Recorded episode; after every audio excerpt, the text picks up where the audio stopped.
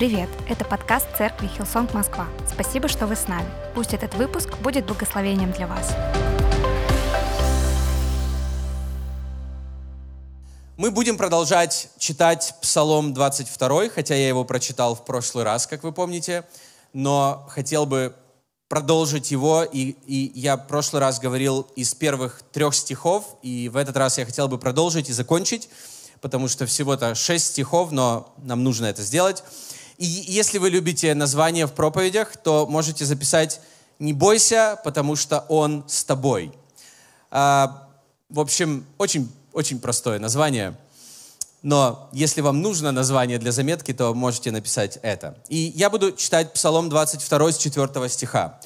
«Если я пойду и долиною смертной тени, не убоюсь зла, потому что ты со мной, твой жезл и твой посох, они успокаивают меня.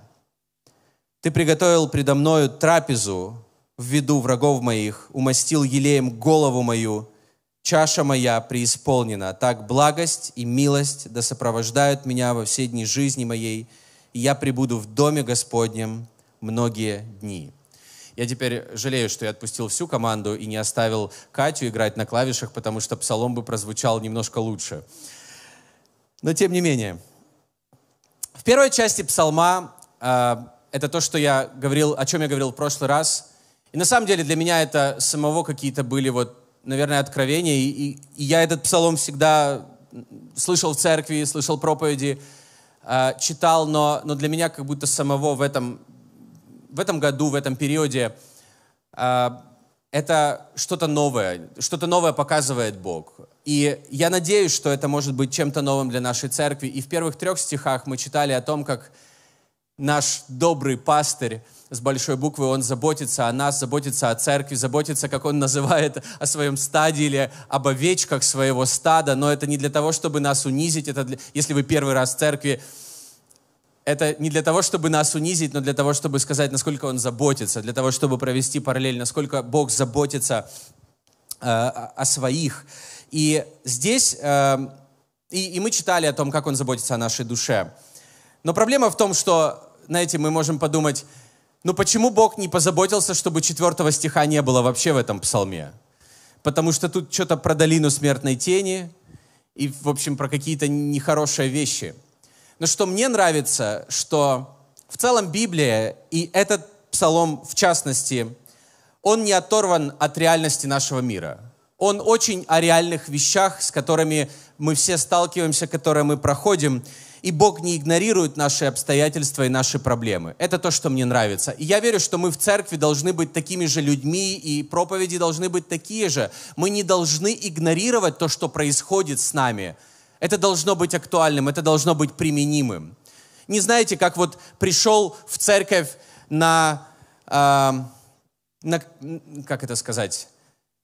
в музей, И там какие-то экспонаты, которые, знаете, 2-3-тысячелетней давности. Какие-то вещи, которые... Эта книга, кстати, 2-3-тысячелетней давности, но, тем не менее, это применимые вещи. Аминь. Не просто мы пришли посмотреть, как тогда было, и мы уходим в свою реальность, и там ничего не изменилось. Но я верю, Бог не игнорирует твою жизнь, твои проблемы. Проблемы каждого из нас. Это очень важно. И в этом псалме мы это видим. Мы видим, и я верю, это про отношение Бога, и Давид был вдохновленным Святым Духом, чтобы говорить об отношении Бога к каждому. И за последние 3 года, к сожалению, мы все стали свидетелями смертной тени, которую оставили и пандемия, и какие-то другие события, и военные события, которые происходят сейчас, которые близко к нам. Мне еще не так много лет, вы знаете, те, кто в нашей церкви, сколько, чтобы думать о долине смертной тени. Потому что на самом деле, о чем говорят в основном комментаторы Библии, что это о смерти на самом деле. Это о моментах, когда смерть к нам очень близко. И, наверное, когда мы становимся старше, мы задумываемся больше о таких вещах. И почему? У нас в церкви очень много молодых людей. Почему мы должны говорить о долине смертной тени? Но время такое, когда как будто, знаете, эта смертная тень упала на полмира. за последние несколько лет. И я как пастор участвую не только в этих, наверное, любимых, замечательных моментах посвящения детей или венчании, когда рождается новая семья. Я обожаю эти моменты. Это одни из самых лучших, поверьте, лучшие моменты в жизни любого пастора по местной церкви. Но также мне приходится быть рядом с теми, кто теряет близких, проводить или присутствовать на похоронах.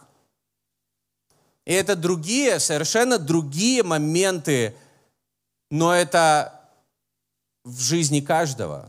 Это, знаете, не обходит ни одного из нас стороной. Ободрять, поддерживать веру тех, кто потерял своих родных. И это, друзья, реальная картина, реальная жизнь в этом сломанном, изуродованном грехом мире, в котором мы все.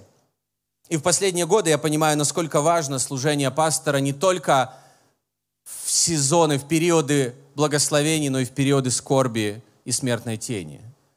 Это все, и не только пастора служение, я имею в виду церкви. И Иисус молился о своих учениках, и об этом написано в Евангелии от Иоанна, 17 главе, 15 стихе. «Не молюсь, чтобы ты взял их от мира, но чтобы сохранил их от зла». Мы понимаем, да, о чем здесь говорится? То есть он говорит, я не молюсь, чтобы 4 стиха из Псалма 22 не было в их жизни. Я молюсь, чтобы ты дал, Бог, что-то, что поможет им пройти 4 стих в Псалме 22. Мы все ощущаем давление мира, мы все сталкиваемся с тьмой, холодом грешного, развращенного, несправедливого, испорченного, сломанного мира. Мы все. Даже дети, которые пошли в детский сад. У вас такое есть, родители? Кто пошел в детский сад или в школу? Они приносят что-то оттуда, что нам не нравится. Но самое главное, когда мы проходим разные долины, образно говоря, наш добрый пастырь Иисус Христос вместе с нами. Он с нами. Ты можешь сказать аминь. Те моменты, когда можно сказать аминь. И, кстати, Псалом 22 – это то, с чего я начинал в прошлый раз. Ключ к этому псалму – то, что он должен стать индивидуальным. Как ты говоришь человеку, Бог любит тебя, и человек говорит, камон, Бог любит всех людей. И многие люди могут так ответить, Бог любит всех людей, я это все знаю. Но смысл не в том, что Бог любит всех людей, смысл в том, что Бог любит тебя лично. Тебя лично. Каждого из нас. И смысл Псалма 22, когда это становится личным для нас. Он с тобой в этом периоде. И также Иисус говорил в Матфея 28 главе 20 стихе, об этом написано, «Я с вами во все дни до скончания века. Аминь». Он это обещал. Он говорил, что будут скорби, но он обещал, что он будет с нами. Он говорил, что будут неприятности и трудности, но он обещал, что он будет с нами в них. И это очень важно. Это очень важно. Иисус сказал, что мы будем в мире, где много скорби, но обещал, что он будет с нами ежедневно. Каждый день. Даже в те дни, когда мы особо не осознаем, возможно, его присутствие, он с нами. Может быть, даже в те дни, когда мы даже не знали о нем, он был с нами. И поэтому Давид как бы заявляет, «Я не боюсь, потому что ты со мною». Можешь это записать для себя? «Я не боюсь, потому что ты, Бог, со мной». Мы верующие люди, и мы не только должны уметь провозглашать, мы не только надеемся на лучшее, но мы должны уметь встречать какие-то неприятности, которые приходят в жизнь. И просто доверять Христу, что Он с нами в этом, Он с нами в долине темной тени, что бы она ни означала для каждого из нас. И, возможно, для кого-то это связано с болезнью, для кого-то это связано с ошеломившим вас диагнозом недавно. Может быть, для кого-то это связано с тем, что вы потеряли близкого человека или кого-то из своей семьи. Или когда, знаете, в жизни все разрушено, или на грани, когда все на волоске как будто. В этом году я общался с людьми, кто потерял, знаете, все. И все, что, вот как говорится, люди нажили или нажили за всю свою жизнь. Вот все, что у них, все, что они приобрели, все, что у них есть, люди потеряли все. Это люди из городов, в которых происходили и до сих пор военные события. Мы им просто помогали, это беженцы, которые здесь, в России. И когда мы общались с ними, так удивительно, они говорят, мы столько всего видели, и мы видели, как мы просто на наших глазах буквально мы потеряли все, что у нас было, все, вот женщина уже в возрасте, я что, буду начинать все сначала? Но знаете, что самое главное, она не потеряла. Она жива, ее муж жив, и вся их семья, дети и внуки, все живы. Слава Богу! Но люди все потеряли, все остальное. Псалом 22, 4 стих. «Не убоюсь зла, потому что ты со мною». Не боюсь, потому что ты со мною. Он поможет это пройти. И даже когда мы теряем все, мы верим, Бог может все восстановить, как в жизни Иова. Но даже, знаете, мы его дети, искупленные его кровью, его жертвой, когда наши тела умрут. И я понимаю, что, может быть, это не самый лучший уикенд, чтобы об этом говорить, но мы верим в эту церковь. Даже когда наши тела умрут, Иисус будет с нами. Он поможет нам пройти через эту жизнь, через смерть, которая будет в конце, чтобы привести нас к новой жизни. Он будет рядом с нами, потому что Он это все прошел. И Он воскрес. И мы верим, что Он приготовил для нас что-то большее после этого. И Божьи обещания, написанные в Библии, в Новом Завете, то, что говорил Иисус, они больше даже касаются вечности, чем жизни здесь. Бог с нами здесь, и Бог благословляет нас здесь. И то наше спасение начинается здесь, не там. Но то, что ожидает верующих людей там, это гораздо больше. То есть все, что есть здесь, и все, что может быть здесь, на земле, это лишь тень по сравнению с тем, что будет в вечности. Мы верим в это, но мы не часто об этом говорим. И мы не часто в воскресенье читаем стихи, например, 1 Коринфянам 15 глава 19-22 стихи. Я прочитаю. «И если мы в этой жизни надеемся на Христа, то мы в этой только жизни надеемся на Христа, то мы несчастнее всех человеков», говорит апостол Павел. То есть, если мы только в этой жизни надеемся на Бога, то мы несчастнее всех остальных людей. Но Христос воскрес из мертвых, первенец из умерших, ибо как смерть через человека, так через человека и воскресение мертвых. Как в Адаме все умирают, так во Христе все живут. Если только в этой жизни надеемся на Бога, мы несчастнее всех людей. Потому что есть вещи, которые мы принимаем как свой какой-то крест или вызов, именно потому что мы христиане. Есть вещи, которые мы сами выбираем убрать из своей жизни, потому что мы посвящены Богу. И Павел говорит, если мы только в этой жизни, в этом испорченном, сломанном грехом мире, если бы в Эдемском саду, конечно же, лучше жить с Богом, чем без Него. Но если в этом мире мы только надеемся на Бога, то мы что-то упускаем. Если мы только в хорошие сезоны надеемся на Бога и думаем, что в плохие или вот этот вот долина смертной тени, что там нет Бога с нами, если мы думаем так, если мы думаем, что когда все хорошо в жизни, когда деньги есть там на нашем счету, значит, Бог с нами, Бог благословляет. Но если когда все плохо, как будто Бога нет с нами, или мы не надеемся на Него так же, когда не все хорошо, то мы что-то упускаем, потому что Он Бог всех периодов. Он Бог всех периодов. И мы не супергерои, мы все. Детям предстоит это еще узнать, поэтому их нет здесь, они на детском собрании. Все дети на детском собрании. Видите? И я хочу сказать кое-что откровенное. Мы боимся. Я боюсь. Но я не боюсь, когда я осознаю, когда я ощущаю, когда я провозглашаю, что Иисус рядом со мной. Но в реальности я боюсь.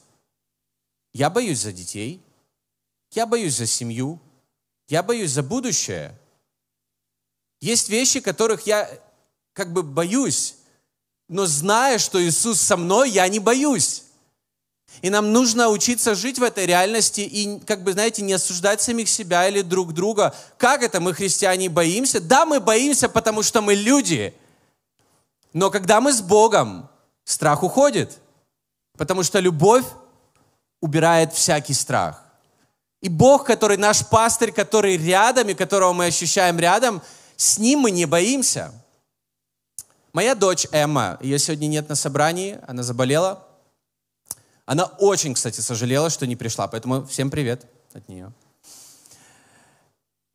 Мы читали о том, что у детей в определенном возрасте они начинают бояться. То есть это какое-то развитие психологическое каждого человека, ребенка. Поэтому мы заметили по нашим всем детям, что где-то в возрасте 1-2 они не боятся ничего. Когда Эмме уже за 3, она боится, и с ней ее подруга Орела, которой 2, а она ничего не боится. Знаете, что делает Эмма? Она пользуется этим. Ей надо пойти в темную комнату. Ари, пойди ты первая. Пошла, вообще ничего не боится. Вообще ничего не боится. После 3 она начала бояться. И мы читали о том, что когда дети начинают бояться, это нормально. Это не значит, что что-то не так. Это нормально. У них начинает работать воображение. Они начинают представлять монстров в темном углу и так далее. Может быть, они вообще видят духовные вещи. Я не знаю, но когда я читал об этом, что нам, родителям, очень важно не игнорировать это и не говорить: «Чего ты боишься? Ничего нет вообще. Чего ты боишься? Чего ты боишься?»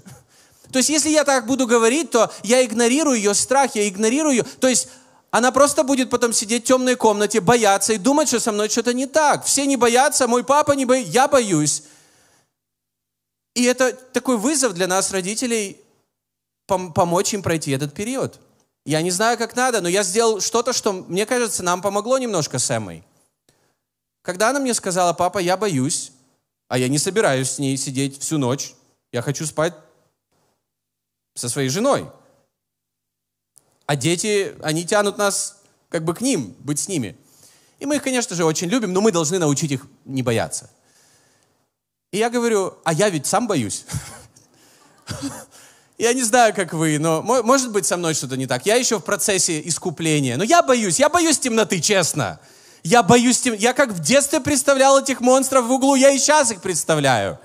Я осознаю, что вроде их нет, как бы. За 35 лет ни одного не увидел, но я боюсь.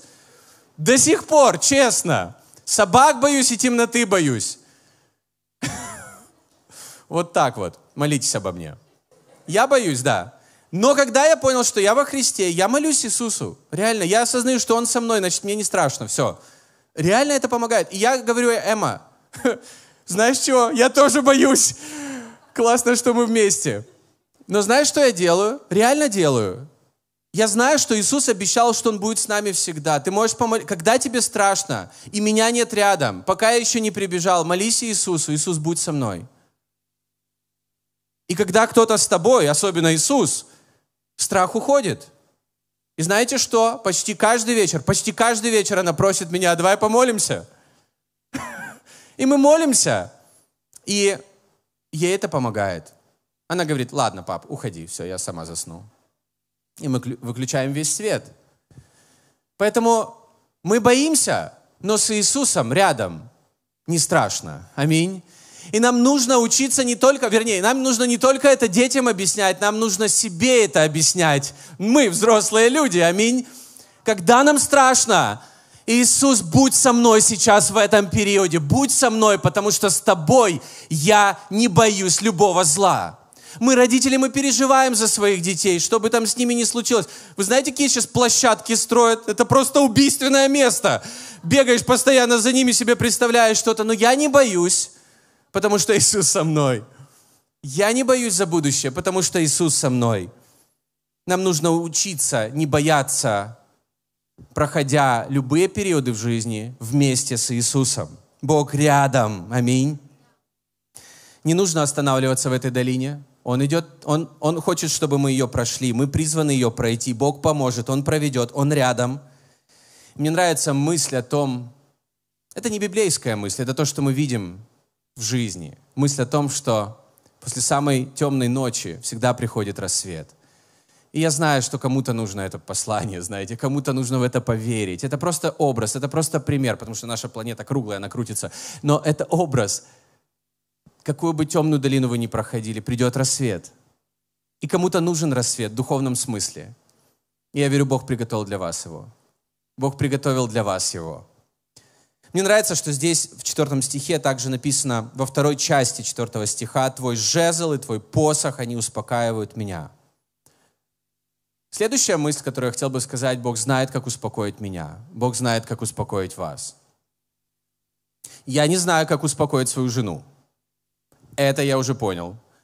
С самого начала наших взаимоотношений в браке я очень хорошо усвоил, что моя жена ненавидит, когда я говорю ей слово «успокойся».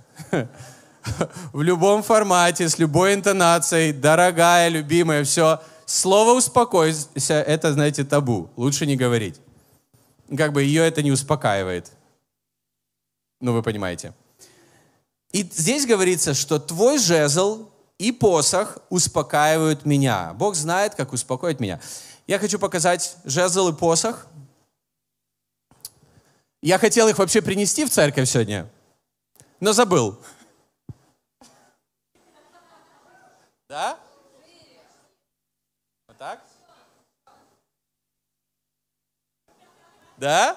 Как будто я держу. Ладно, ладно. Ну, вы поняли. Жезл и посох, пусть они будут на экране. И Давид говорит, твой жезл и твой посох успокаивают меня. И, знаете, если не понимать контекст, то немного странно, что вот эти две палки успокаивают нас, да? И нам нужно понимать следующее, что жезл... То есть это было такое снаряжение пастуха. Жезл — это вот эта маленькая палка, примерно 1 метр длиной. И она была похожа на дубинку. Или кто знает игру бейсбол, то есть это вот такая вот прям как бита, дубинка. Она для того, чтобы бить. И пастухи использовали ее для того, чтобы защищать овец. Для того, чтобы бить волков, бить псов каких-то, бить медведя, бить льва, бить всех, кто может их похитить, убить и так далее. И они никогда не использовали вот этого для того, чтобы бить овец. Они не использовали жезл для того, чтобы бить овец. Это очень важно. Это было для защиты. И, конечно, когда овцы видели дубину у пастуха, они знали, что он защитит их. И когда мы знаем, что наш Бог защищает, и у Него есть власть. Здесь говорится не просто дубина, здесь говорится жезл, как царский жезл. Поэтому мы знаем, Иисус царь, у Него есть власть защитить нас не только от каких-то неприятностей, знаете, в этом физическом мире, но и в духовном мире. Иногда мы сталкиваемся с духовными вещами, и у Иисуса, что я знаю, если я верю в Него, если Он живет в моем сердце, если я покаялся и попросил Его войти в мою жизнь, как Господа, как Спасителя. Вот что меня успокаивает, что у Него такая власть, что никто ко мне даже не подойдет. В духовном смысле, в духовном мире. У Него такая власть, то есть у Него эта дубина, у Него этот жезл для того, чтобы защищать меня. И это успокаивает. Но также посох. Посох — это другая палка, она примерно в 2 раза больше, а может еще больше, чем дубинка. Она 2 метра длиной, с вот таким вот крючком. И снова-таки, она не для того, чтобы бить овец. Она для того, чтобы направлять овец. То есть, хорошие пастухи, они очень ловко управлялись с этим посохом для того, чтобы прижать овцу к себе, направить ее на ту дорожку, которой нужно идти. Иногда для того, чтобы спасти ее вот этим крючком. Если она прям разогналась с обрыва. То есть посох — это для того, чтобы направлять, дисциплинировать, но не в контексте бить, для того, чтобы спасать. А жезл для того, чтобы охранять. Жезл для того, чтобы не дать подступиться врагам. И если у нашего пастуха был бы только жезл, только дубина, это бы не сильно успокаивало. Ну, знаете, потому что он меня защищает, но и, получается, направляет, так сказать. Но у него два инструмента. Этот инструмент не для овец, чтобы защищать овец, а тот для того, чтобы направлять. У него власть и благодать. Жезл власти и этот посох благодати. Он со властью защищает нас и с благодатью направляет нас. Нужно лишь полностью ему довериться. И это мы можем делать, возможно, в простой молитве. Бог, я доверяю Тебе полностью, направляй меня. Пусть Твой посох благодати направляет мою жизнь. И также защищай мою жизнь, защищай мою семью в этом периоде. И, знаете, во многом наши взаимоотношения с Богом — это когда мы просим, знаете, позволяем Ему, когда мы говорим: Бог, используй свой посох. Используй его. Используй все, что у тебя есть для того, чтобы направить мою жизнь. И я сказал, что моя жена не любит мои слова «успокойся». Это же правда?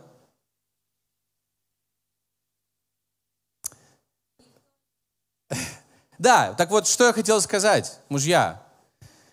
Я верю, что настоящие мужчины должны учиться быть пастухами, которые имеют достаточно власти, чтобы защищать свою семью, не использовать ее дома, вы понимаете, но иметь достаточно мудрости и любви, чтобы вести свою семью даже через сложные времена этим посохом благодати, которым они никогда не били овец.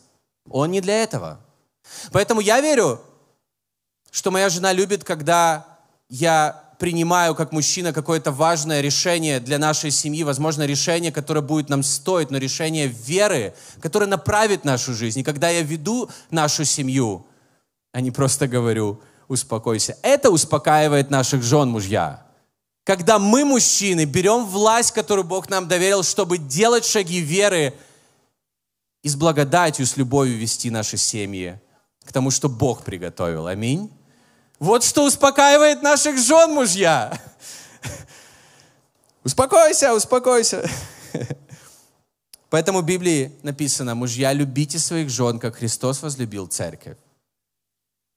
Мужья, любите своих жен и ведите их, как этот добрый пастух ведет свое стадо, своих овечек.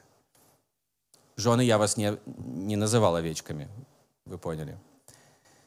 Итак, в прошлый раз мы читали о 4 вещах, которые добрый пастырь делает, заботясь о наших душах. И сегодня мы читали стихи, в которых написано, что делает этот добрый пастырь в долине смертной тени. Самое важное, он с нами, он не оставляет нас, и он делает 3 вещи, о которых мы читаем в 5 стихе. Давайте прочитаем их еще раз. Псалом 22, 5 стих.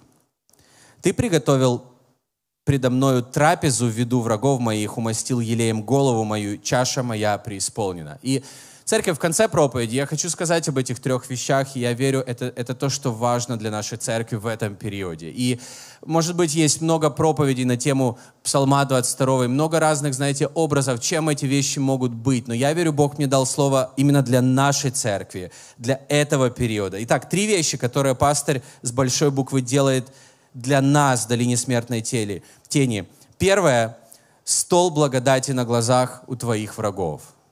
Стол благодати на глазах у твоих врагов. Мне нравится, здесь говорится, что он приготовил его. Он приготовил его.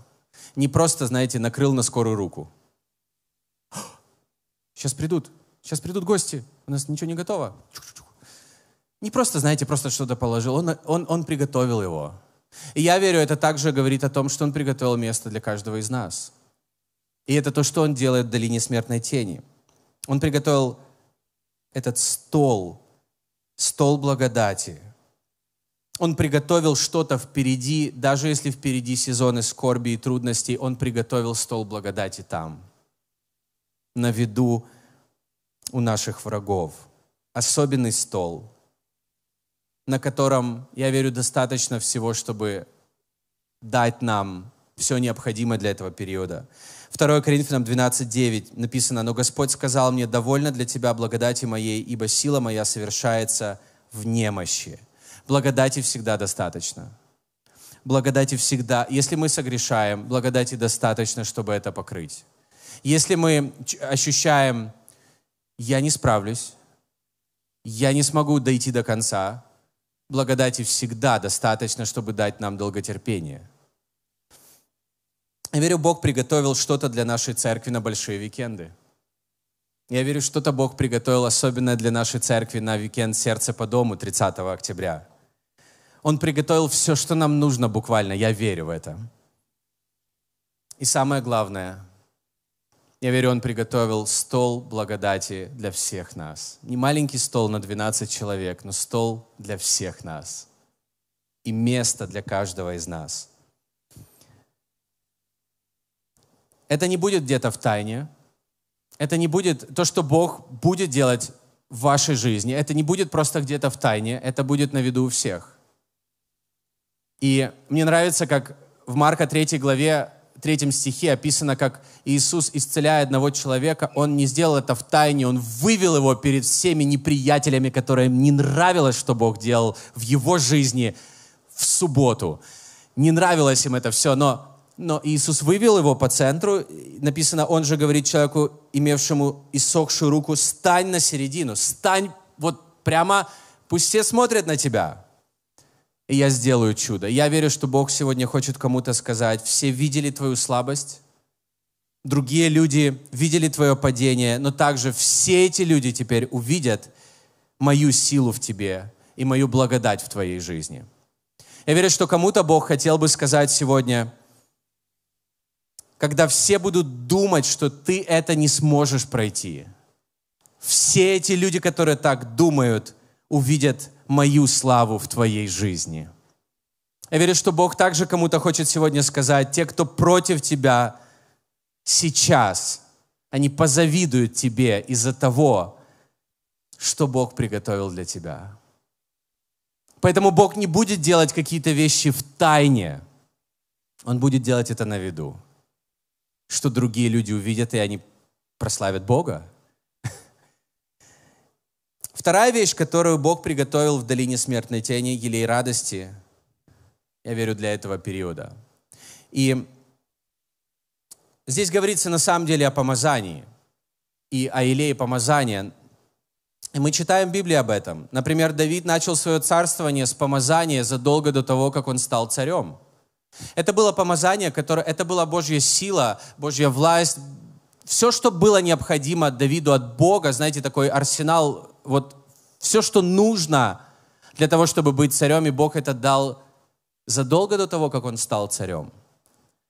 Иисус начал свое служение со слов: «Божий Дух на мне, и Он помазал меня делать это». И только потом Иисус начал служить. Бог всегда помазывает до того, как мы столкнемся с какими-то неприятностями. Я верю, что Бог дает свое помазание нам также. И Он дал его нам. И это помазание символизирует разные вещи: силу, защиту, благословение, мудрость. Я имею в виду то, что мы читаем в Библии о помазании. И когда Бог помазывал священников или царей, или пророков. Но я верю, что Бог дал мне слово для нашей церкви. И о том, какое помазание Бог дал для нашей церкви. И каким елеем Он помазал нас для этого сезона. Римлянам 14 глава 17 стих написано: «Ибо Царство Божие не пища и питье, но праведность и мир и радость во Святом Духе». Бог дал нам с Аней в начале этого года слово через одного пророка. И такие слова, что когда естественные источники радости будут закрыты в этом мире, я позабочусь о вас и дам вам сверхъестественную радость. И я верю, что Бог дает радость для этого периода в нашей церкви, которую мы проходим как церковь. Псалом 44, 8 стих. «Посему помазал тебя, Боже, Бог твой, елеем радости более соучастников твоих. То есть елей не только символизирует власть и силу, и мудрость, но есть елей радости. Особенный елей. И мы можем думать, кого-то Бог помазал елеем финансовых благословений, нас Бог помазал елеем радости. Я так думаю. Спасибо, Бог, за елей радости, что ты помазал им более соучастников других. Это то, как я смотрю на некоторых пасторов, некоторое служение, некоторые церкви. Бог, спасибо, что ты помазал их многими своими зданиями церквей. Нас ты, Бог, помазал елеем радости. Спасибо, Иисус.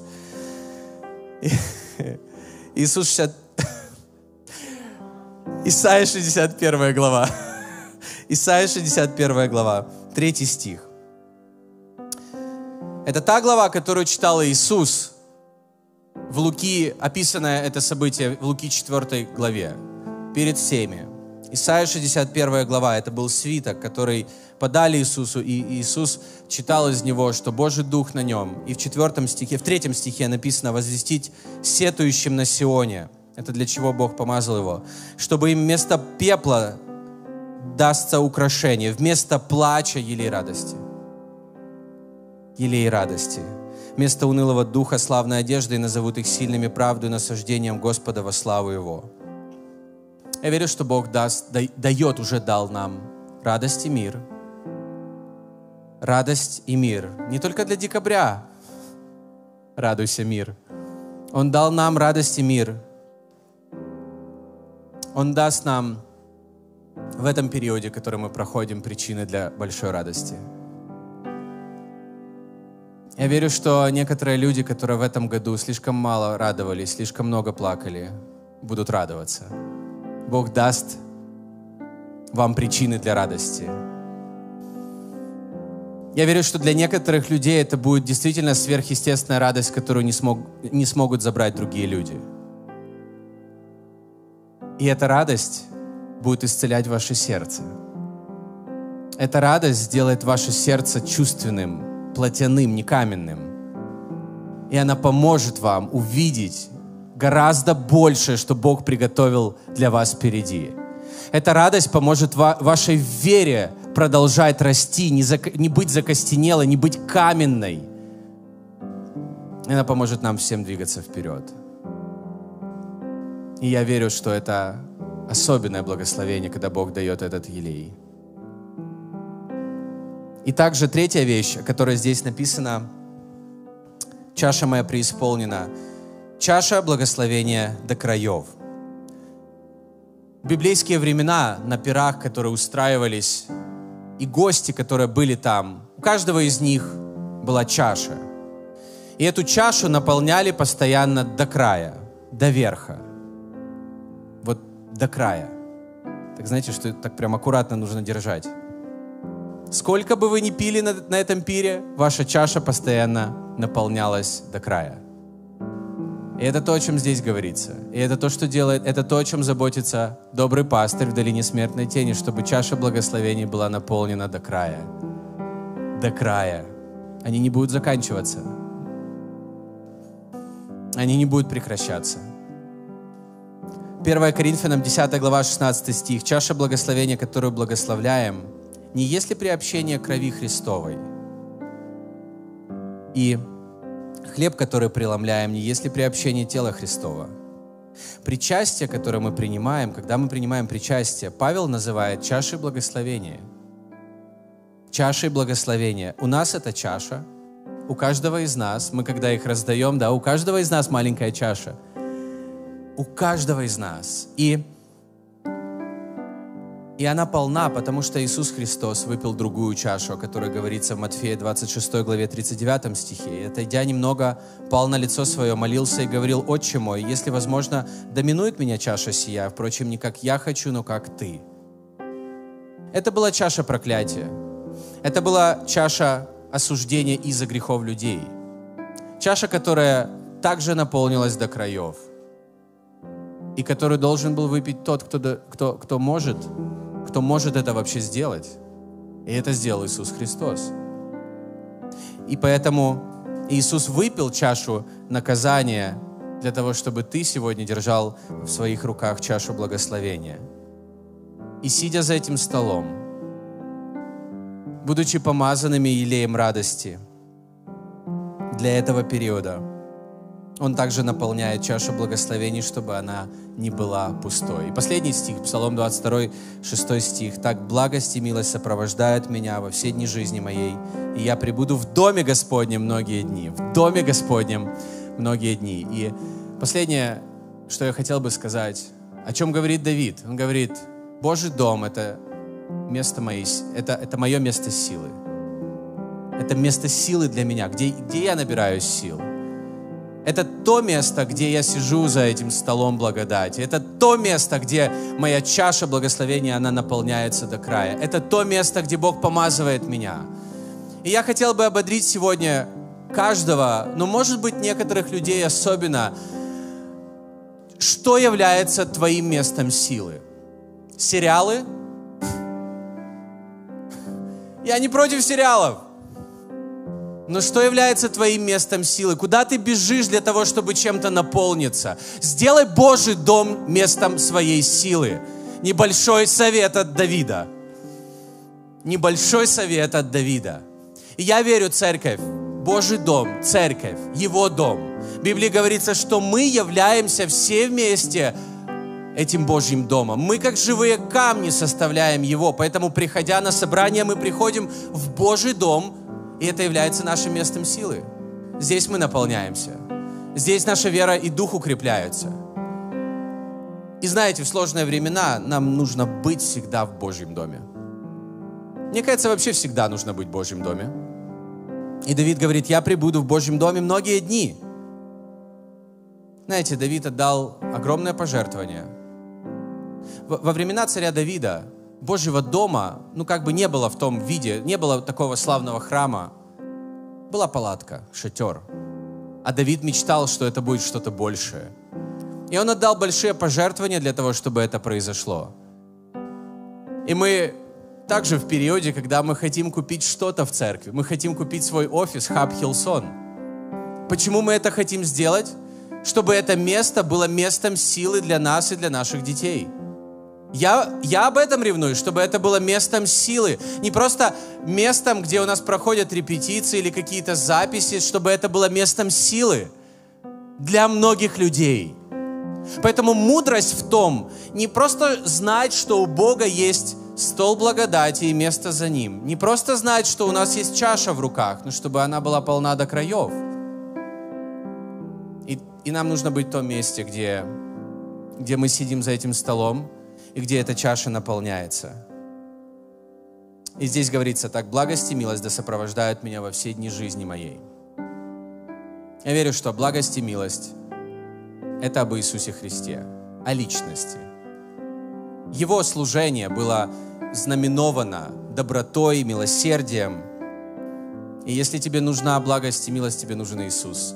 Каждый день. И здесь говорится, так благость и милость да сопровождают меня во все дни жизни моей. Аминь. Давайте вместе поднимемся. Давайте в конце помолимся. Это были 2 воскресенья или 2 проповеди из Псалма 22. Я верю, что нам нужен этот псалом для этого периода. Возьми его в свою жизнь. Скажи, это мой псалом. Это мой псалом. Да, Бог заботится о нашей душе, но когда мы проходим трудные периоды, Он также что-то приготовил для нас. Он с нами, и Он также что-то приготовил для нас. Он хочет быть с нами. Он хочет помочь нам это пройти. Дорогой Господь, спасибо Тебе за то, что Ты с нами действительно во все времена. И мы не хотим быть только всегда позитивными. Мы хотим быть настоящими, Бог. Мы хотим быть настоящими. И я молюсь, Господь,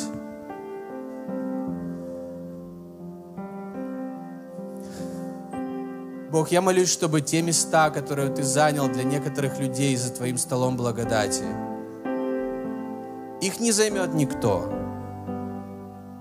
чтобы их заняли те люди, для которых Ты их приготовил.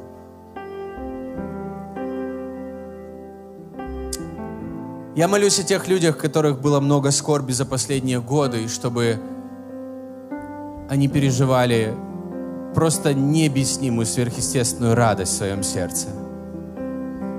Радость, которая будет исцелять, радость, которая будет привлекать к их жизни правильных людей, благословение, новые возможности. Не потому, что мы одеваем маску «я счастлив», а радость, которая изнутри, которая от Тебя, Господь. И также, Господь, я молюсь о том, чтобы чаша, которую Ты дал каждому из нас, она была наполнена до краев в этом периоде. Господь, я верю, что в этом году мы увидим еще много вещей, за которые мы прославим Тебя, за которые мы будем благодарить Тебя, за которые мы будем аплодировать Тебе, не останавливаясь, за которые нам захочется, из-за которых нам захочется просто поклоняться Тебе целый день и не останавливаться, Господь. Иисус, вся слава Тебе. Спасибо, что Ты с нами. И спасибо за Божий дом, частью которого мы можем быть и в котором мы можем быть.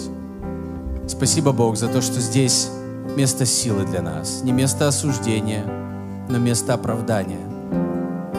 Место подъема. Место, когда мы обновляемся в силе. Для того, чтобы делать невозможные вещи во имя Иисуса Христа. Невозможные чудеса во имя Иисуса Христа.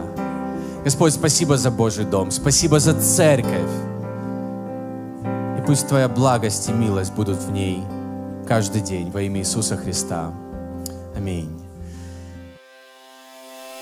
Спасибо, что дослушали выпуск до конца. Если вы хотите узнать больше об Иисусе или о церкви, то можете связаться с нами через наши соцсети. Будьте благословенны!